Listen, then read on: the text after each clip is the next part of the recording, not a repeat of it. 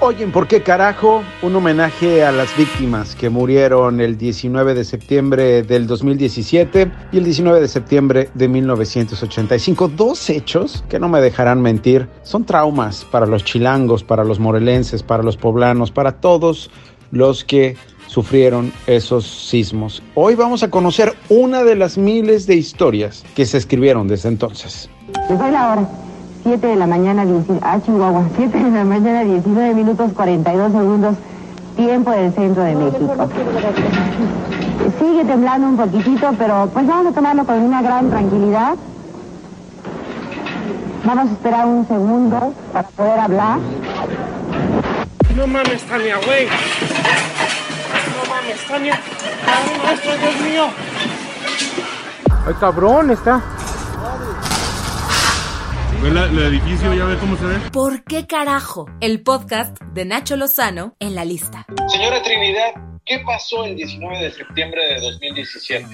Pues el 19 de septiembre de 2017 nos cambió la vida a muchos y nos quedamos sin nada. Todos los de aquí del edificio, que es Amsterdam 27, tuvimos que salir, exclusivamente salimos con lo puesto, de alguna manera pues esperando que, que alguien respondiera, que alguien nos dijera cuándo íbamos a poder regresar a nuestro hogar. Y ahora, señora, cinco años después, ¿qué respuesta le tienen? Nos unimos con Damnificados Unidos y el día de hoy afortunadamente ya estamos en nuestra casa, pero fue gracias a la lucha y a la, a la unión de los damnificados que no encontrábamos eh, ninguna respuesta en ninguna autoridad porque fuimos a buscar a senadores, a diputados, a la Secretaría de Finanzas, a gobierno, con todos fuimos y ninguno nos dio respuesta. Entonces, pues tuvimos que hacer marchas, tuvimos que hacer solicitudes, tuvimos que hacer eh, manifestaciones, pues para que nos volteara a ver el gobierno.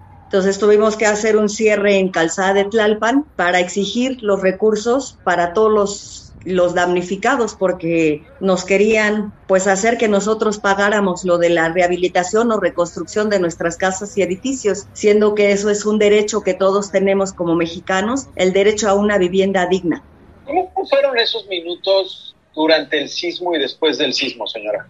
Pues se sintió terrible, yo vivo en el sexto piso, de alguna manera, pues empiezas a, pensar qué es lo que va a pasar, porque no te imaginas hasta el grado donde puede llegar un sismo. Empezamos a, bajar las escaleras este, y estando allá abajo, pues pensábamos que solo íbamos a tardar unas horas en regresar a casa, que no había pasado nada, pero llegó alguien, no recuerdo este, ni el nombre ni nada, pero una persona de protección civil y nos dijo no van a poder regresar a su casa hasta que no vengan a revisar.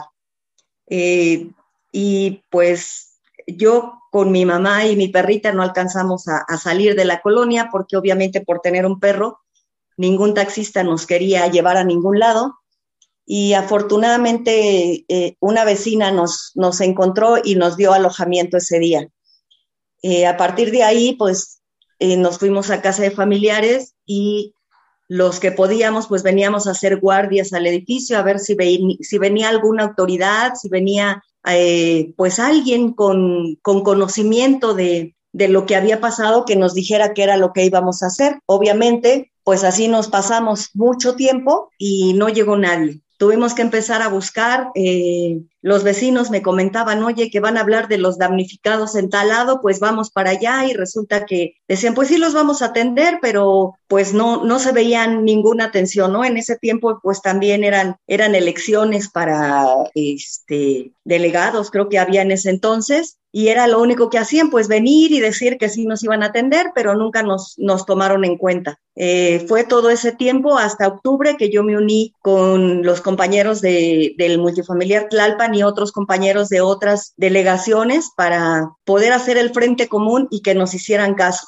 Señora, en su familia, ¿cuántos integrantes hay y cómo era esto de ir de casa en casa pidiendo posada? Pues éramos tres, mi mamá de, de 81 años, mi perrita y yo. Eh, de alguna manera, pues tuve que hablar por teléfono para decir, ¿saben qué? Pasó esto y pues necesitamos alojamiento. En una de las casas, pues sí, nos fuimos para allá, pero el hecho de tener perro pues implica otras situaciones y allá ya con mi mamá eran dos adultas mayores que tenían que estar cuidando y pues era bastante pesado para la persona responsable de la casa, entonces pues solicité a otra persona que si nos podía recibir en su casa y pues también nos fuimos a esa casa y en esa casa duramos cuatro años. Mi mamá ya no alcanzó a regresar a, aquí a su casa, falleció en diciembre de 2020. ¿De qué falleció su mamá, señora? Le dio un infarto. Qué duro que no pudo regresar a su casa su madre, señora. Así es, porque aparte era la promesa que yo le había hecho, yo te voy a regresar a tu casa. Y pasaban días, horas, los meses, los años, y yendo a juntas, yendo a entregar documentos, buscando quién nos asesorara, quién nos hiciera caso. Y yo cuando regresaba de, de, de todo ese trabajo, mi mamá me decía, ¿y mi casita? Todavía no, mamá, pero sigo buscando, sigo luchando para que nos regrese nuestra casa. Y desafortunadamente, pues sí, ella ya no regresó.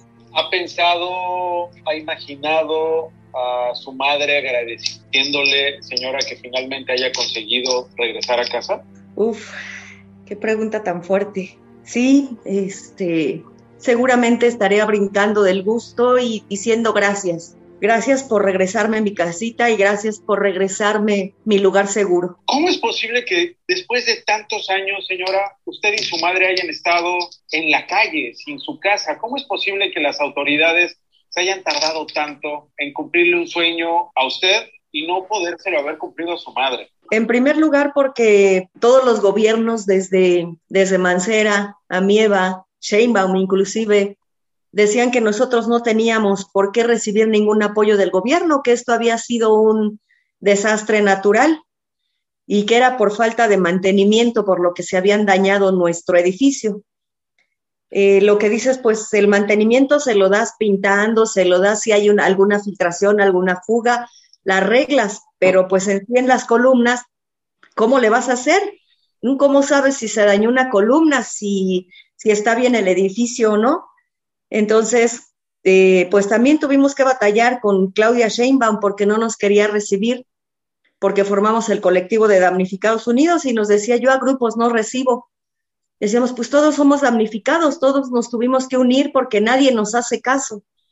Eh, y siempre ha sido la prepotencia de la gente del gobierno y el hecho de decir, pues nosotros nos gastamos el dinero en lo que queremos, menos en, en la obligación de restituirle sus viviendas a, a la población por un desastre.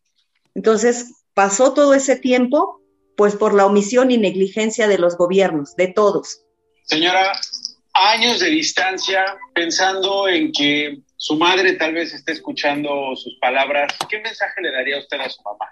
Que, que fue la victoria de, de Quijote y Sancho Panza contra los molinos de viento y que lo logramos, que logramos que el gobierno se hiciera responsable de lo que tiene que ser, de realmente, porque pues esto fue pagado con los impuestos de todos, no fue pagado con dinero de sus bolsillos. Y que afortunadamente pues sí fue una victoria, pero una victoria triste porque mi mamá y otra otra vecina no alcanzaron a regresar a su hogar y muchos también de los compañeros de Damnificados Unidos se quedaron, se quedaron en el camino, porque incluso pues muchos con la pandemia, pues también ahí, ahí perdimos a muchos compañeros. Señora, felicidades por esta victoria.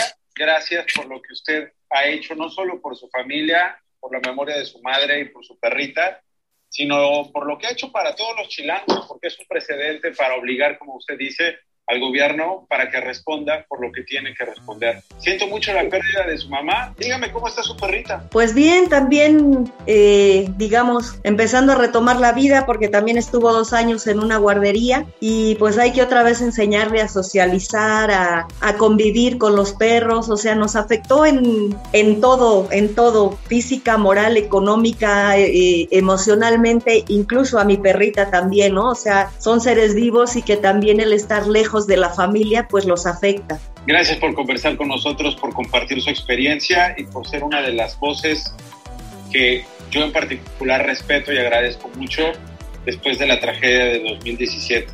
Gracias, señora. Muchas gracias a ustedes por seguirnos tomando en cuenta y hacer ver que si nos unimos como mexicanos podemos lograr grandes cosas. Esto fue ¿Por qué carajo? El podcast de Nacho Lozano en la lista. Escúchalo por Spotify y plataformas digitales.